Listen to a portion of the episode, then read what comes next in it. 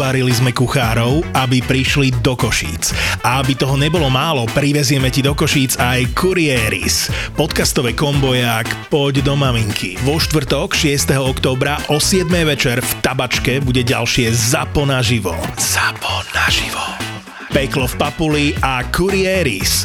Life lístky na našu jesennú podcastovú túr, kde sa na rehoce žiak túr kúpiš na zapotur.sk v hľadisku sa nemlaská.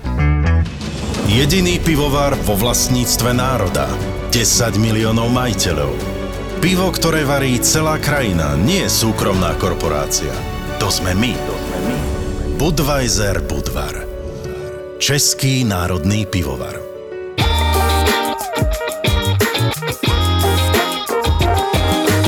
Ja som bol teraz v starom meste sa prechádzať po Bratislave, no ja som odpadával, lebo som Čoho? sa cítil v zmysle toho, že ja som bol ako turista v Bratislave, lebo ja vôbec e, nechodím do, do mesta. Čiže keď som sa prechádzal a išiel som do nejakých podnikov a tak išiel som do jedného španielského tapas baru a bol pri vedľajšom stole bol taký manželský pár, dúfam, že ich neurazím, ale mali okolo 60 rokov a keď odchádzali, tak tá pani prišla za mnou, že pán Bruchala, prepačte, nechcem vás otravovať. A že jasné, žiaden problém.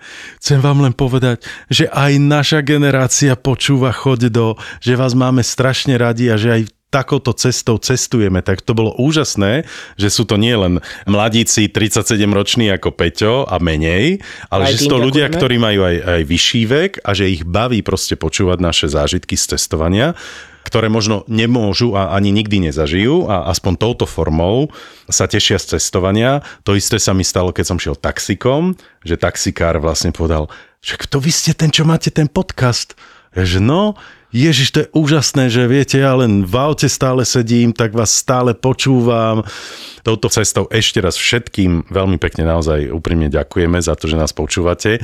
A je to úžasné, keď nás takto zastavíte a napíšete nám a poviete nám, že nás počúvate a že, že vás inšpirujeme aj k cestovaniu. Nebojte sa nás, robte to ďalej a nás to veľmi teší.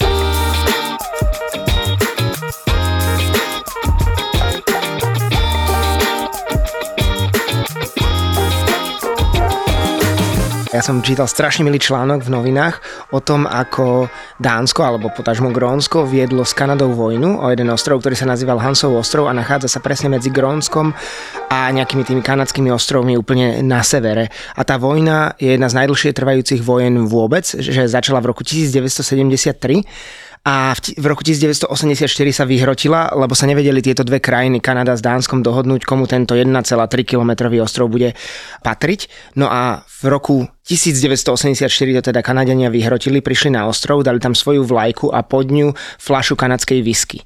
S tým, že chceli demonstrovať, že ten ostrov je ich. A následne rok na to tam prišiel dánsky minister zahraničných vecí, ktorý vlajku sňal, pekne ju poskladal, odložil do nejakého kufríka, dal tam dánsku vlajku, na ktorú pripol odkaz, že vitajte na dánskom ostrove a nechali tam nejaké dánske brandy. A takto si každý rok vymieniali vlajky a whisky, alebo teda mm-hmm. domáci alkohol a takto sa doťahovali viac ako 40 rokov rokov až do dnešného dňa viac menej, kedy sa rozhodli, že svet mal dostatok vojen a preto túto svoju demonstratívne ukončujú a ostrov si rozdelia na polovicu a budú ho správovať spolu. Zlaté. Čiže takto skončila Dánsko-kanadská vojna. Robiť, áno? Ale je to úžasné ten nadhľad tých krajín, že skoro 50 rokov mm. vedú na papieri vojnu ano.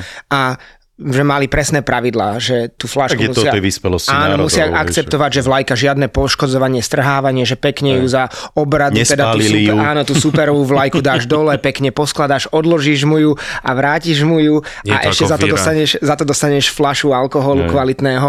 Mne sa to práve na tej Škandinávie veľmi páči, ako vy častokrát riešia tie spory a dávajú do toho ten ľudský prístup, veď vlastne Dánsko a Norsko sú vlastne prvé krajiny, ktoré sa rozdelili bez vojny že bez rinčania zbraň, myslím, nejakých No áno, my sme boli druhá krajina my vlastne. My sme boli druhá, áno. No. Dve krajiny, ktoré sa rozdelili bez, bez vojny a to naozaj ľudia aj vedia. Hej? A ja vždy, keď sa ma aj pýtajú, že odkiaľ som a tak ďalej, robím proste tú edukáciu, že sme naozaj jedna z tých mála krajín, ktorá sa rozdelila bez vojny a to je proste unikát absolútny. No a je to taký unikát, že ja neviem, keď, ty to hovoríš, že či tomu ľudia veria alebo nie.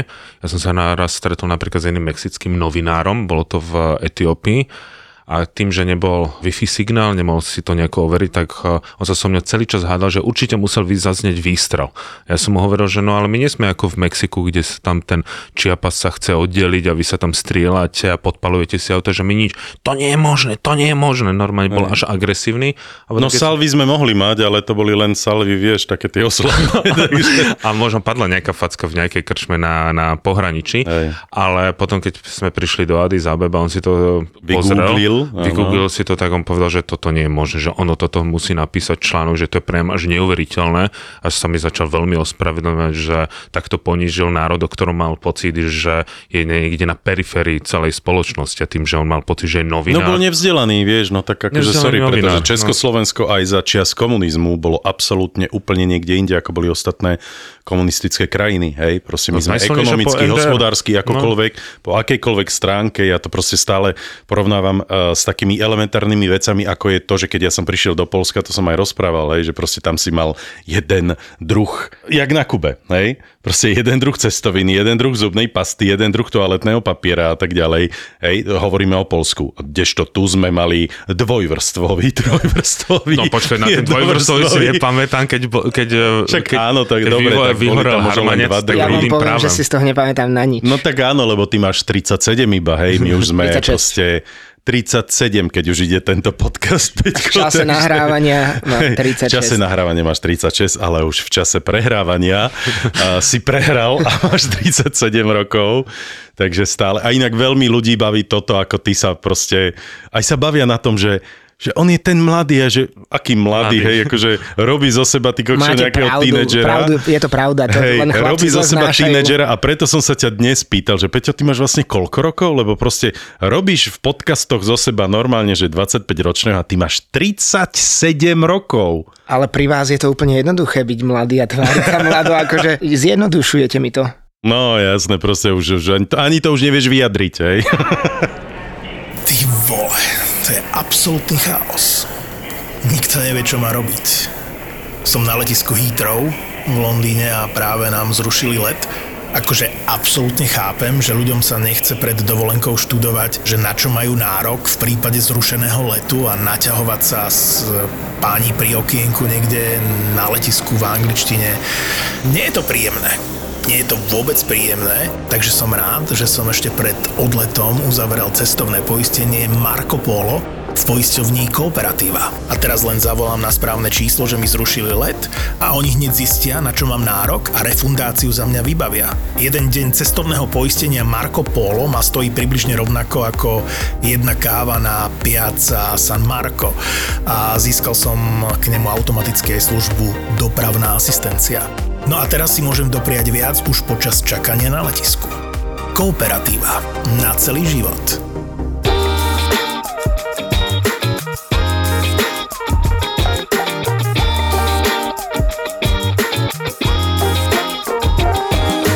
Poďme zo Slovenska trošku ďalej. Čiže ja som bol tak dlhšie trošku v tom mojom milovanom Španielsku a za ten čas vy ste sa opili v kde chlapci, lebo ty si mi posielal správu, keď ja som bol z hodou okolností z toho Španielska, som si odbehol do e, Portugalska, do inej oblasti no. a, a som vám, a myslím, že obom som vám posielal nejakú správu, že ako som vám super, tak ty si mi napísal, že nie si schopný odpovedať, lebo si v delíriu v Moldavsku, myslím. Ja v Gruzínsku, v Gruzínsku. Gru, Gruzínsku po Afrike. Tak čo si tam popil, chalanko? Vieš, mali, mali sme tam jeden taký zájazd s kamarátmi a išli sme, vlastne bolo nás 10 ľudí a ja som povedal, že poďme tak akože do Gruzínska a plus do Arménska, ale takým tým spôsobom, že nebude nejaký pevný plán, to je zase fajn, keď máš takú nejakú skupinu, ktorá Proste je taká sa ti nechcelo pripravovať, áno?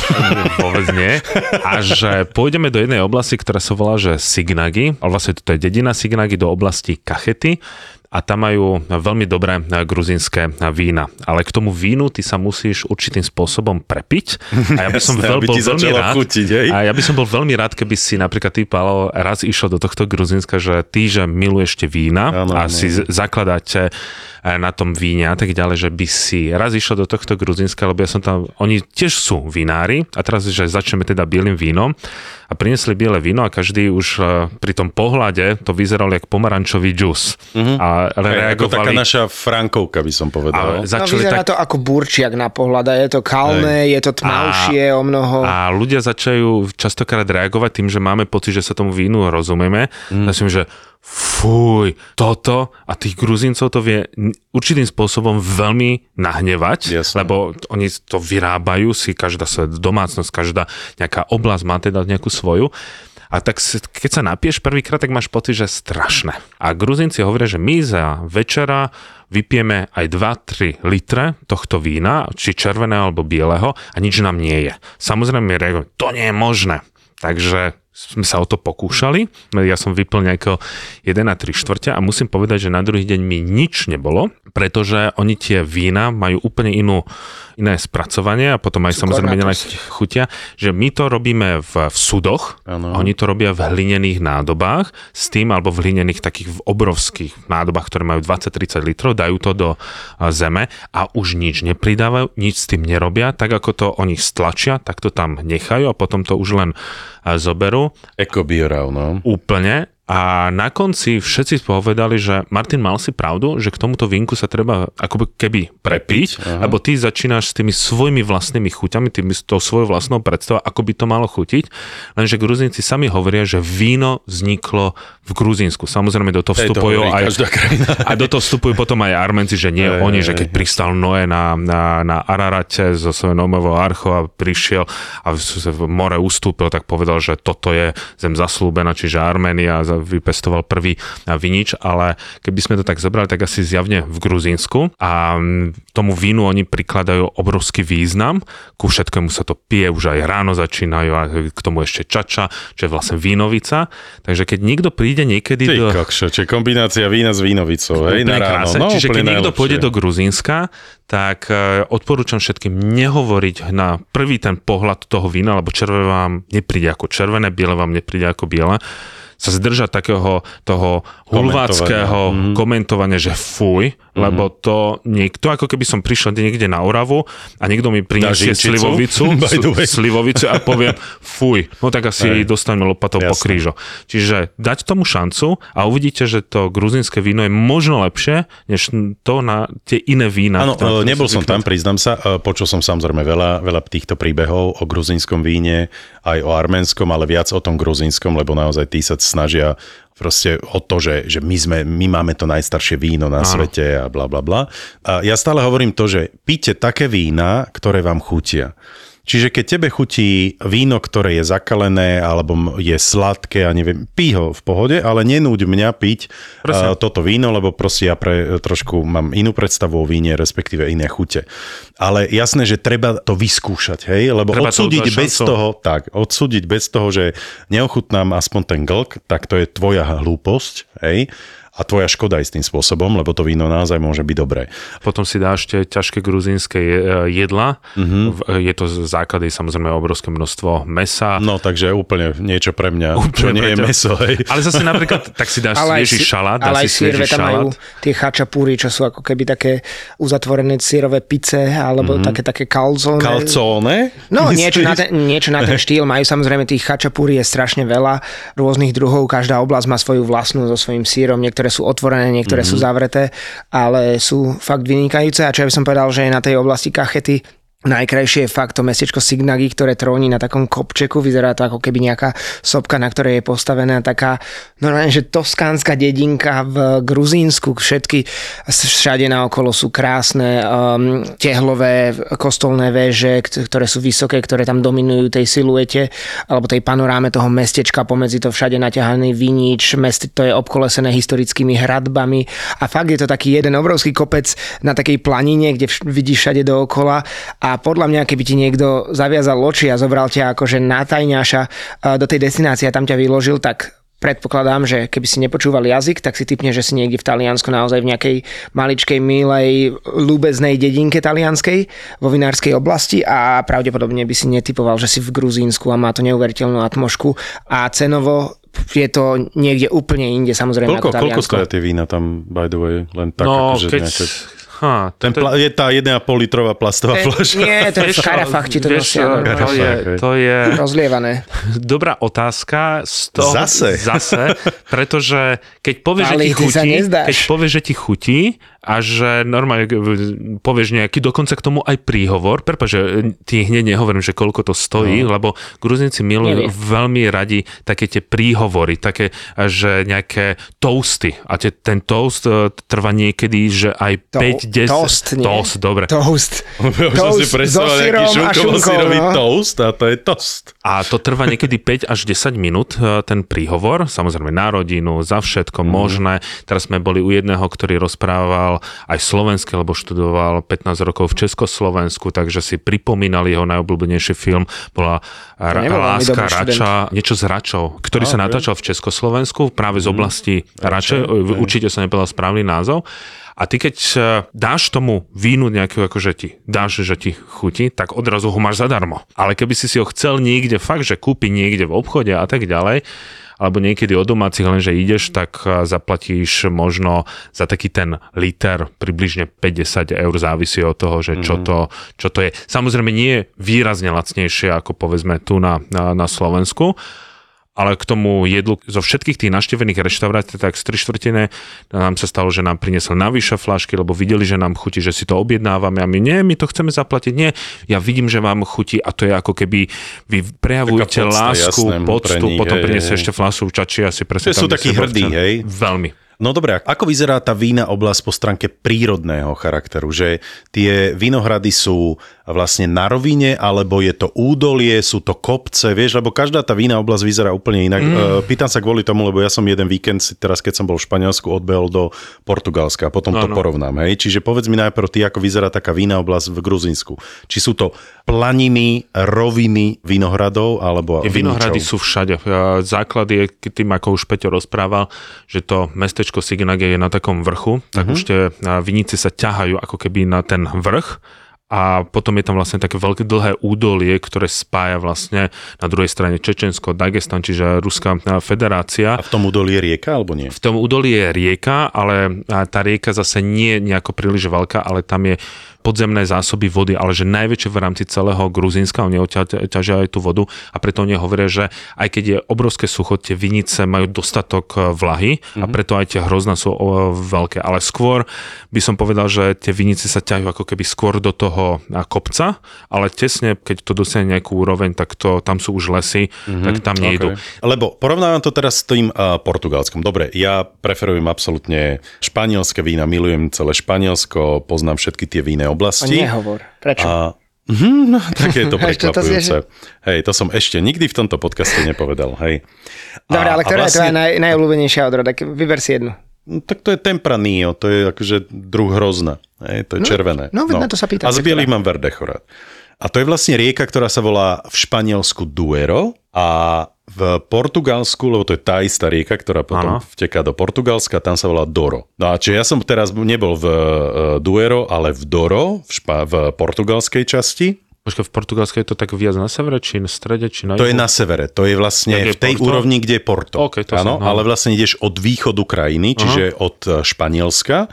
To je vlastne najhlavnejšia vína oblasť e, celého Portugalska, čiže od Porta na východ, Mhm. na severovýchod.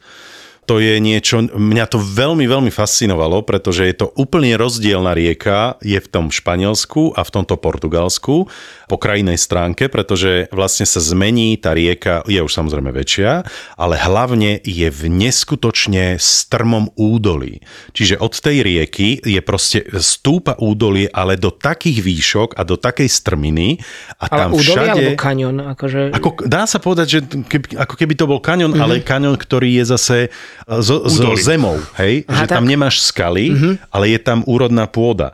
A je to strašne strmé a oni dokázali proste v tej strmine narobiť samé uh, vinohrady a ja obdivujem to, že tam dokážu vôbec na pešo uh, v takej strmine fungovať.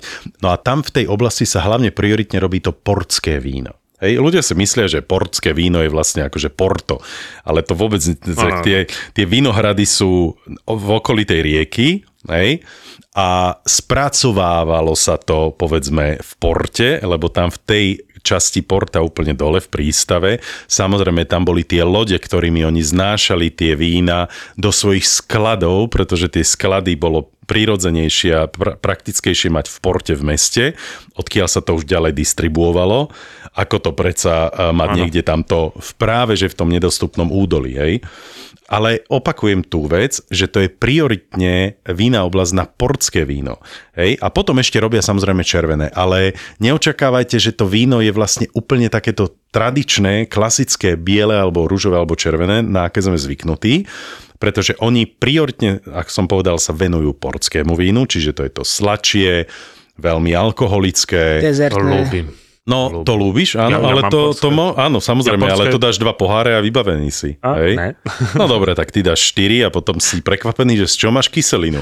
Takže ja som zdegustoval, bolo to úžasné. a bol som... si aj zdegustovaný? Bol som zdegustovaný, samozrejme, však som tam aj býval, lebo aby som si nemohol pokračovať. Do... Áno. Určite treba e, navštíviť Portugalsko a je to takisto jedna z mojich e, destinácií, kam beriem ľudí. Či je to Lisabon alebo Porto, alebo samozrejme aj tie ďalšie krásne mesta a dedinky, ktoré tam sú. Ale vravím, že nie je to tak malebné, vieš, lebo keď prídeš do tej španielskej dedinky, tak tam je všetko, vieš, každá fasáda toho domu urobená, tie kvietky a tak. A v tom Portugalsku proste to bolo normálne. Každý tretí dom opustený, hej, zbúraný, prepadnutý, e, zarastený a tak ďalej. Čiže pekné akože na fotky, možno na, pre nejaký film, ale život a, a nevidel som tam živej duše, hej, že proste to naozaj, že veľa tých mladých ľudí podľa mňa z týchto portugalských dedín odišlo, lebo sa reálne mali ťažko.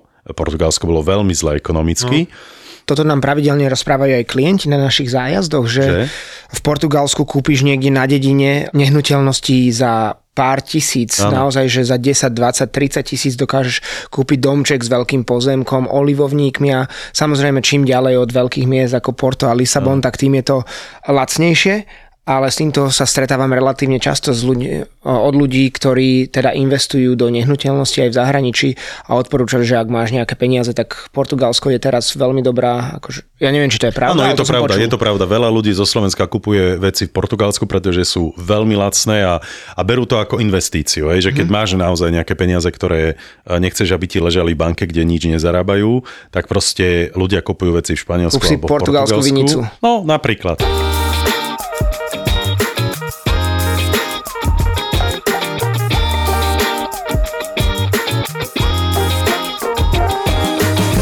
Určite sa tam ešte vrátim do tej vínej oblasti, Doro, lebo som tam bol teraz prvýkrát, no a vždy to treba spojiť s portom. Hej, to porto Aha. je neskutočne turistický. Akože musím uznať zase, že Portugalsko veľmi investovalo do, do turizmu a myslím do informovanosti. Hej? No, áno, lebo že idú, to... ide im veľmi o to, aby naozaj ľudia prichádzali a nechávali peniaze v Portugalsku, lebo tých turistov tam boli 10 tisíce v tom Už Porte alebo aj v Lisabone. Je Porto už trošku také aj viac opravené, lebo ja keď som tam bol naposledy, to bolo asi pred 5 rokmi, tak keď som to porovnám s Lisabonom, Lisabon je taký ten upravený, uhladený. No tiež ako Hovorím o tých lebo... hlavných turistických hej, hej, trasách, nehovorím, uh-huh. že keď pôjdeš niekde za, za rok, ale že keď prejdeš aj v porte, povedzme, ideš od toho prístavu tými schodmi, tak mám pocit, ako keby som prechádzal to neopravenou časťou Bratislavy. Nie, veľmi sa, veľmi sa zmenilo. Tak, hej, tak to je dobrá už, už investujú do toho naozaj veľa vecí, uh-huh. lebo už majú tie peniaze z toho turizmu a,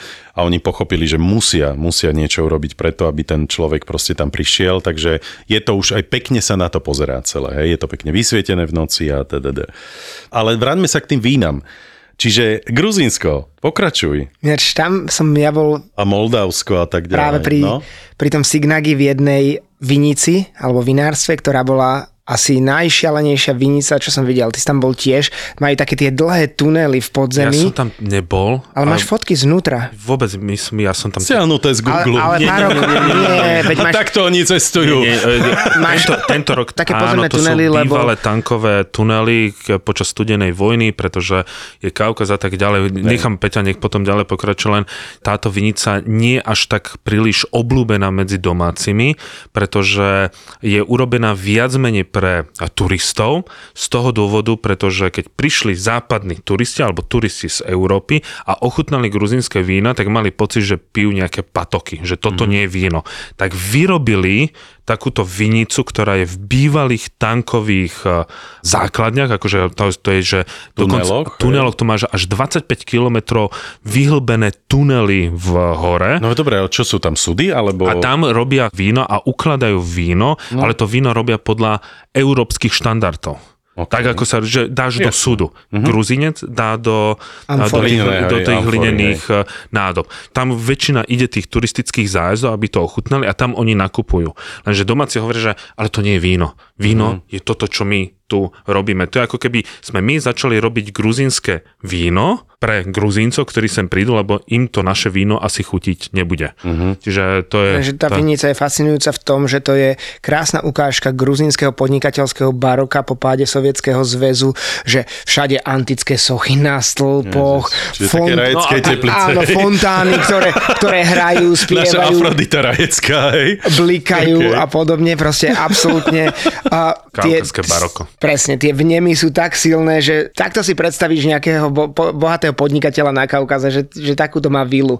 A presne v tom štýle je celá tá vinica, vchádzaš do tých tunelov a tam sú tí zamestnanci poobliekaní do nejakých tradičných historických mm. krojov a strážia akože ten vstúp a zahrajú ti tam a zaspievajú a zatancujú. Milujem a tieto komerčné ce, Celé je to strašne bizarný zážitok, ale mne sa to nejako k tomu Kaukazu hodilo, vieš, že, že ideš cez dedinky, ktoré sú, ak si vravel v Portugalsku kvázi zničené, alebo také staré socialistické, vyzerá to ako dediny u nás, možno v 60 70 rokoch, ja si ich tak predstavujem, vy to pamätáte, chlapci?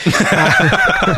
jasné, jasné, a... jasné, hej, hej. A... Zemlianke, však vieš, Maťo, no. Zemlianka, to je, hej, tam som však sa tam narodil. sme chodili ešte do ľudovky, a tam sme sa hrali s A vieš, ako napríklad e, potrubie, ktoré je na plyn, tak ide vonkajškom a keď máš bránu do dvora, tak ho zdvihnú o 2 metre a hej, tak popod to prechádzajú mm-hmm. Tatrovky alebo auta a je to celé také proste pre nás z nášho pohľadu zaostalé alebo kvázi starosvedské a potom tam prídeš do tohto kaukaského podnikateľského baroka s antickými sochami a je to fakt divné. No preto, aj keď sme ten, ja som tam robil taký výlet po tom údolí, ktoré sa volá na Kachety, a išli sme na jednotlivé hrady a na, do jednotlivých kláštorov, alebo Gruzinsko je druhá krajina na tomto svete, ktorá prijala kresťanstvo za štátnu vieru. Prvé je na Arménsku, bolo to okolo roku 332, alebo 333, to je úplne jedno. A my keď sme išli, tak ukazoval, či nechcem ísť do tej vinice, že, že to není víno. A on sa tak na mňa, to je prvýkrát sa na mňa ten Gruzinec usmial a povedal,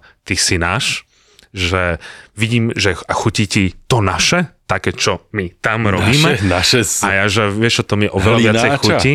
A s tým, že keď to ešte piješ z tých baraních rohov, alebo takým tým klasickým spôsobom pitia je zo stredoveku, že nemali čaše, ale mali uh, tie kozie rohy alebo baranie rohy. Mm-hmm. Samozrejme, čím väčší, tým viac alkoholu do seba dáš. Takže párkrát sme si takto pripili s Gruzincami, že z pravých uh, rohov, no ale vtedy on povedal, že áno, že z tohto nie sú nejako príliš nadšené, lebo to berie aj tých turistov, ten, mm-hmm. tie mhm. príjmy a rozprával mi, a to už som mal pocit, že trošku už v tom dáva do také tie hoaxy, že jak to celé to vzniklo, jak, že to sú nejakí mafiáni a tak ďalej, takže ja keď tam idem, tak ja už tam nechcem príliš, mm-hmm. príliš aj k úcte k tej oblasti. Mne minulý rok, keď sme tam zostali zaseknutí kvôli závalom, ktoré nás odrezali v eh, tej horskej oblasti. A viem, pri... čo padlo aj z jednej a z druhej Áno, strany. presne tak. Tak nás tam zachránili domáci a s nimi sme teda popíjali, lebo to bol zážitok, kedy sme teda unikli fakt, že smrti o pár, o pár sekúnd, ale tam nám vysvetloval, že prečo oni pijú z tých rohov, lebo že kedysi historicky mali, že to víno si musel kvázi vypiť na, na jeden raz, alebo čo najrýchlejšie, že proste...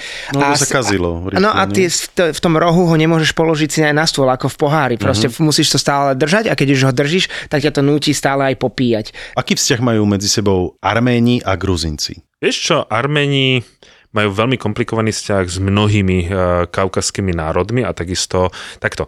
Uh, Armeni susedia s Turkami, s Iráncami, s Azerbajdžanom a uh, Gruzínskom. No. Turci majú uzavreté, vlastne Armeni majú uzavreté hranice s, Tur- s Tureckom, pretože arménska genocida 1915-1918, takmer 1,5 milióna zabitých ľudí. Ešte tam je taká veľká nepríjemnosť, že v nejakom 1922 Lenin daroval posvetnú horu Ararat tureckej republike mm. na znak priateľstva, takže oni sa pozer- z Jerevanu pozeráš na posvetnú horu, ktorá je 10 kilometrov, patrí to Turecku, ktoré e, sa neospravedlnilo za túto genocidu, hovorí, že to nebola genocída. To je jedna z najsmutnejších vecí, čo som zažil. Neviem, ak sa volá ten krásny kostolík, odkiaľ je vidieť ten Ararat, ale koch výrob. Ale naozaj, keď ti tam tá domáca sprievodkynia alebo sprievodca rozpráva ten, o tom Ararate a ty ho vidíš a vieš, že pre nich je nedosiahnutelný, no. to je normálne taký príbeh, že ti to až trhá srdce. Aj teraz som rozcítený Aj. z toho. A s Azerbajdžanom tým, že je tam, e, sa sporia o náhorný Karabach, lebo on de facto vždy patril Arménsku, avšak de jure patrí Azerbajdžanu, lebo Stalin so svojou hnusnou národnostnou politikou, keď vznikal sovietský zväz, tak tam niekomu zobral, tam niekomu pridal. Krásnym príkladom je povedzme Samarkand, alebo v Uzbekistane Samarkand a ešte jedno mesto, ktoré vždy patrilo Tadžikistanu, ale on to zase zobral tomu Tadžikistanu, nie, nie, Tadžikistanu dal to Uzbekistanu a opačne. No a niečo podobné, že zobral Armenom náhorný Karabach, dal to Azerbajdžanu, lenže keď sa rozpadol sovietský zväz, tak išiel do tých hraníc, ktoré boli nakreslené v rámci Sovietskeho zväzu. Veď napríklad taký Lvov bola, kedy patrilo Polsku, to zase Stalin zobral Poliakom, Poliakom zase dal Gdansk, ktorý zase bol vola kedy nemecký, čiže tam sú uzavreté hranice. No ale napríklad s Iránom má veľmi dobré vzťahy, veď veľmi silná komunita arménskych kresťanov žije stále v Esfahane, takže keď niekto príde do Iránu, do Esfahanu, tak veľa ľudí reaguje a môžeš mať v moslimskej krajine kostoly, tak v Esfahane tých kostolov mm. vidíš mnoho, budeš počuť aj zvuky na uh, Nie mešid, ale proste zvonov. Presne, tam je taká krásna katafónia tých... v Esfahane je možno najkrajšia, najkrajšie fresky, čo som, alebo teda mal by možno, čo som vnútri katedrály videl a potom máš Gruzínsko a s Gruzínskom je to relatívne OK, lebo cez Gruzínsko a cez Irán ide hlavne ten obchod, takže mm-hmm. Gruzínci a Arménci sú OK. Lebo ty aj spájaš tieto výlety, nie častokrát, že idete tieto dve krajiny spolu, že my, keď my už je človek v Gruzínsku, tak už Spájame to napríklad aj, aj s Azerbajdžanom, aj. len najprv... Ale môžeš cestovať medzi týmito tromi môžeš, krajinami Môžeš cestovať, len musíš najprv cestu začať v Azerbajdžane mm-hmm. a skončiť v Arménsku, lebo Arménom nevadí, že si bol v Azerbajdžane. Avšak keď si bol najprv v Arménsku, Arménci, Arméni ti dajú ano. pečiatku, tak ťa nemusia vpustiť do Azerbajdžanu. A napríklad ty, keď si kúpiš... A Gruzinci sú v tomto akože... Tým je to tým šumafu. Je to, Avšak napríklad ty, keď si kúpiš nejaký suvenír arménsky, stačí obyčajná magnetka no. alebo arménsky koniak a ty by si s tým išiel do Azerbajdžanu, tak oni ti ho zoberú, lebo to je propagácia arménskej nejakej národnosti a tak ďalej. Zase keď máš azerbajdžanský, tak im mm. to nevadí. Čiže, pri Čiže tých... začať najprv v Azerbajdžane, keď chceme tieto tri krajiny, hej? Najprv začať v Azerbajdžane. Azerbajdžan, potom Arménsko. A... Nie, Azerbajdžan, Gruzínsko, Gruzínsko, Arménsko. Arménsko. Lebo Gruzínsko s týmito dvoma vychádza mm-hmm. dobre, i keď Gruzínci majú svoje tiež vlastné problémy, hlavne so svojím severným susedom a to je Rusko. Napríklad bolo teraz veľmi zaujímavé, že v Tbilisi prelepovali všetky ruské autá ukrajinskými vlajkami, normálne lepili vlajky, lebo zase ten vzťah Gruzinsko a Rusko je veľmi zlý, lebo v roku 2008 bola invázia Ruska, Abcházsko, Južné Osesko, nemusíme to hovoriť, ale zase keď prídeš do Arménska, tak zase Armeni podporujú tých Rusov, lebo Rusi hovoria, že my vás ochránime pred eh, Azerbajdžanom, napriek tomu, že im vôbec nepomohli v tom náhornom Karabachu. A preto hovorím, že keď niekto môže mať ten pocit, že tu rozprávam veľmi tak chaoticky, nech si prečíta knižku Planeta Kaukaz, kde to celé krásne je nejakým spôsobom zhrnuté z pohľadu jedného polského novinára a tam pochopí, že čo údolie, to iný jazyk, to iné zvyky a že jak sa hovorí o Balkáne, že to je súd s pušným prachom, tak Kaukaz je ešte väčší súd s pušným prachom. Tam stačí nejaká maličkosť a zase vypukne veľký konflikt. Súde nie je víno, ale pušný prach.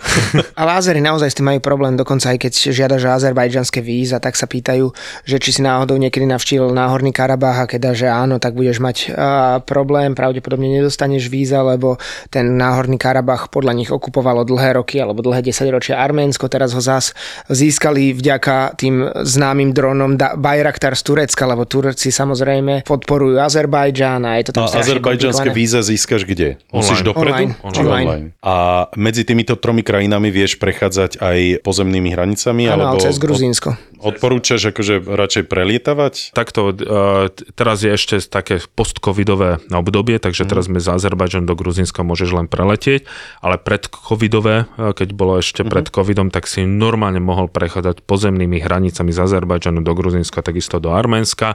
Teraz uh, v tomto období, keď to teraz nahrávame, tak medzi Gruzínskom a Arménsko prečo úplne normálne. Či A už ty si auto. šiel ako autom, Ja som, my sme išli vlakom, spacím mm-hmm. lôžkovým vlakom, lebo ja Aké to bolo? tak ja ľúbim vlaky, takže ja vždy hovorím, ideme vlakom a toto bola moja tretia jazda a ja som stále tým aj ľuďom hovoril, že my nevieme, tak ako nevieme na Slovensku, aký vozeň dostaneš na trase Bratislava Košica, aj keď ideš ICčkom, tak niečo podobné aj na tejto trase. Lenže Armenci sa plasli po v, v, vačku, kúpili najnovšie vozne a to bolo, že takú kultúru cestovania nemáš ani fakt, že v Európe máš prvú triedu, druhú triedu, tretiu triedu, tretia trieda je to otvorené, kde máš otvorené kúpe. Nemáš okná, hej. Máš, máš, máš okna. Druhá trieda je, že štyri posel v uzatvárateľnom kupe a máš tam aj prvú triedu, ktorá stojí nejakých 70 eur, kde máš dve postele. S tým, že všetko klimatizované, čisté postelné prádle, Ale klíma to... vo všetkých troch triedách. Všetko všade funguje. A čo ma najviac prekvapilo, je jedno, v ktorej triede si, tak máš aj sprchu. Nie akože v kupe, Jasne, ale v, v, v samotnom, Vozni, samotnom vagóne. A ja som sa teraz pustil aj do takých výroby takých menších uh, videí, takže teraz Á, na? Stars- na YouTube sme to, na YouTube sme origami. to... Zo sprch? A, n- je tam sprcha, ale... Ale ahoj, práve sa nachádzam pre- vo vozni číslo 3. Viac To len keď si priplatíš 15 eur, tak Hej, vtedy si- platíš 15 eur za sprchy? Nie, nie, nie, nie, keby si chcel si Ja pozrieť- iba OnlyFans. Kde, kde uvidíš to video? OnlyFans. Matele OnlyFans, A okej. Lomitko Martin navrátil. Čiže teraz sme cestovali a, vlakom, ten, to je nočný vlak. A Ktorá trieda? Čas išla prvou triedou, čas išla druhou triedou, ja som OK. išiel druhou triedou, bol som s jednou ruskou rodinou v, A prepač, je tam medzi týmito uh, triedami môžeš prechádzať? úplne bez problémov. A A... je tam nejaký reštauračný vozeň? Ja reštauračný nie, lebo ten vlak ide o, 9, o 20.20 a prichádza Mhm. 6.30, takže po 10. tak či tak je to zavreté. Nie je zdravé jesť. nie je zdravé jesť. S tým, že samozrejme, keď ideš po zemi, tak je to mnoho rýchlejšie keby si išiel autom, že je to rýchlejšie, Ja keby si išiel cez deň, tam si za 6 hodín. Avšak to má tu jednu veľkú výhodu, že zase ja som rád, keď sa rozprávam s tými domácimi, teraz ich testovala ruská rodina, ktorá sa odsťahovala z Ruska, pretože nechce byť v tom Rusku, lebo cítia, ako je to celé na zle. A veľmi sa mi páčilo. Počkaj, ty si ich mal vo, v tvojom kupe? Áno, áno, lebo my sme boli e, nepárny počet a Jasné, tak ďalej. jasné, jasné. Tak ja som bol s nimi v kupe a veľmi sa mi páčilo to, že dieťa sa hralo mobilom a mama teraz povedala, a nie, ideme si prečítať rozprávku. Ona samozrejme protestovala, že v žiadnom prípade. Bola to rozprávka o e, z Paríža a ja som samozrejme nevšetkému rozumel a hodinu čítalo tomu dieťaťu tú rozprávku. Ja som si spomenul na to, keď mi ešte otec volal, kedy čítal rozprávky, ale to bolo to, že odrazu, jak chcel byť na tom mobile, tak e, tá mama e, tomu dieťaťu chcela dať tú predstavivosť a teraz sa pýtal, že a čo je Eiffelovka? Mama začala vysvetľovať Eiffelovku, ukázal možno na tom mobile, že v Eiffelovka povedala Champs-Élysées, som zaregistroval, tak už, čo je Champs-Élysées? Tak vysvetlil nákupná ulica a takto sa tvorí tá predstavivosť. A dieťa postupne zaspalo, rodičia zaspali a už bol kľud, ale aj keď som chcel spať, ale Dobre, keby si ten vlak eh, len v rýchlosti ešte uh, porovnal s Transsibirskou, kvalitu a čistotu a také veci, vybavenie. Tento vlak je ruskej výroby, avšak musím povedať, že takýto vlak nebol ani na Transsibirskej magistrále, že by bola sprcha pre prvú, druhú aj tretiu triedu, lebo keď ješ Transsibirsko, tak tam si za sprchu priplatíš, platíš a je len pre prvú triedu, nie pre druhú. Čiže to muselo byť niečo absolútne nové. Potom som sa pýtal aj kamarátov, že či som mal len ja také šťastie a že nie, že už to tie arménske dráhy alebo železnice dávajú. Čiže to bol vlak arménskej uh, To bola arménskej železničnej spoločnosti, Mhm. ktorá ide akože na trase Tbilisi Jerevan a ide 6 krát za týždeň a dvakrát do týždňa ide až do Batumi, čo je vlastne primorské mesto pri Čiernom mori. Treba však povedať, že tento medzinárodný listok si nemôžeš už kúpiť online, si to musíš To kúpiť musíš na sta- stanici. na stanici. hej? A nikdy nevieš, že či náhodou nebude vypredaný? presne, áno, lebo mm-hmm. je veľmi mm-hmm. populárny ten vlak, Jasne. lebo boli pechtle mechtle s lístkami, takže keď niekto plánuje... a Čiže mal si trošku problém s kúpou tých listkov aj na, na stanici? Nie, nie, ja som, ja som s tým plánoval, že keď som prišiel do Tbilisi, my sme mali ešte 7 dní, mm, ja som prišiel na stanicu, kúpil. kúp, kúpil som to a bol zase problém to, že ja ako jedna osoba nemôžem kúpiť 10 lístkov, Mhm. že čo s tým urobíme? A oni videli, že mám peniaze, že mám pasy, všetko chcem kúpiť. No ale to nemôže, že Ale ty si mal aj e, pasy tých de- deviatich Áno, áno, áno, áno, áno. Aj i napriek tomu mali pocit, že to kupuješ Áno. uh, nelegálne. Nie, oni majú proste zákon, že nemôžeš to kúpiť. Mm-hmm. Ja že no a jak to vyriešime? Hej. No a my nevieme, ako to vyriešime. A tak ona sa pozerala na tú... Ako si komunikoval, akým jazykom? Uh, oni rozvedeli veľmi dobre anglicky, Mhm. mm-hmm. ale potom prišla, povedala jedna, že a vždy sa dá nájsť Mhm. mm-hmm. nejaký, ja vždy tak poviem, ale vždy sa dá nájsť nejaký spôsob. Pozeral som sa na tú pracovničku gruzinských železníc vedľa, tak ona len po rusky, tak trošku po rusky sme pokecali a ona, že dávaj tie dva pasy, tak sme to dali a tak sme ju urobili, ale s tým, že prosím ťa, neplať jednou kartou, ale ak môžeš, môžeš platiť, jak sa to povie, Hotovosťou. Hotovosťou, Áno. tak sme to takto vyriešili a Však ale dobré, keby ste vy fyzicky desiati prišli, tak čo? to nie je problém. Vyše 126 rokov, viac ako 80 krajín sveta, vždy vyrobený na jedinom mieste na svete. V Českých Budejoviciach. Budweiser Budvar. Český národný pivovar. Toto vybavovanie sa mi strašne páči, lebo ja som mal podobnú skúsenosť teraz na Kube. Baba došla na, tý, na stanicu kubánskeho autobusu Viasul, ktorý to je jediná spoločnosť, ktorá tam je reálne jazdí. A tá pani za prepážkou jej povedala, že jednoducho autobus je plný, ale že jednoducho dajú na čakačku. Tá baba sa v tej čakárni rozplakala, úplne taký ten zadúšavý pláč, že proste nemá lístok, nemá sa tam ako prepraviť, zmešká lietadlo a podobne. A tá pani vyšla z kabinky, že čo sa deje, veď som jej povedal, že na čakačke toto je Kuba, to sa všetko vybaví, že to mm. treba brať ako keby jednoducho vybavené a tak sa sme sa jej to tam snažili vysvetliť a ona stále revala, revala, revala a nakoniec keď jej povedala, že ale máš ten lístok, neboj, kľud, tak bolo kľud.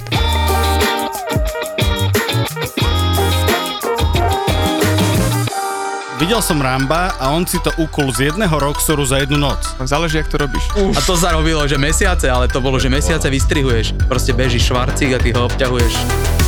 Vole, OK. Ale to je stále pohode. Ja mám kamoša, čo som zistil, že predáva pokémonské karty na československom trhu a slušne z toho žije. Do Harryho Pottera robil a robí do Hollywoodu teraz veľa vecí. Mm. Ninja korytnačky sú úplný underground. Že ďalší Batman, keďže je to stále temnejšie a temnejšie, tak už vyjde ako podcast. Geek Fellas je ďalší originál od ZAPO. Dvaja Fellas si do podcastu volajú iných Fellas, Geeks a Nerds a riešia veci, ktorým vôbec nerozumia. Čokoľvek, čo súvisí s pánom prstiňou, čokoľvek, čo súvisí so Star Wars, s počítačovými hrami. Takého creepera tam. Vidíš, ne, keď sme pri tých hororoch, eh, Kámo, strihať tento podcast bol horor, lebo nemáte konca. Akože dve hodiny sa baviť s týpkom o mečoch alebo komiksoch? Navrhnúť kostým nového Spidermana alebo niečo také. Akože Že komiks je úplne naj... Cena, výkon úplne najnevýhodnejšia vec, čo sa dá asi robiť. Zbytočne o tom budem hovoriť, to si musíš pustiť, lebo keď si to nepustíš, tak nepochopíš, o čom hovorím. Geek Pelas s Martinom Hatalom a Vladom Mikulášom. Čaute, fellas. Čaute, fellas. Typický nerd, typický nerd. Ó, oh, OK.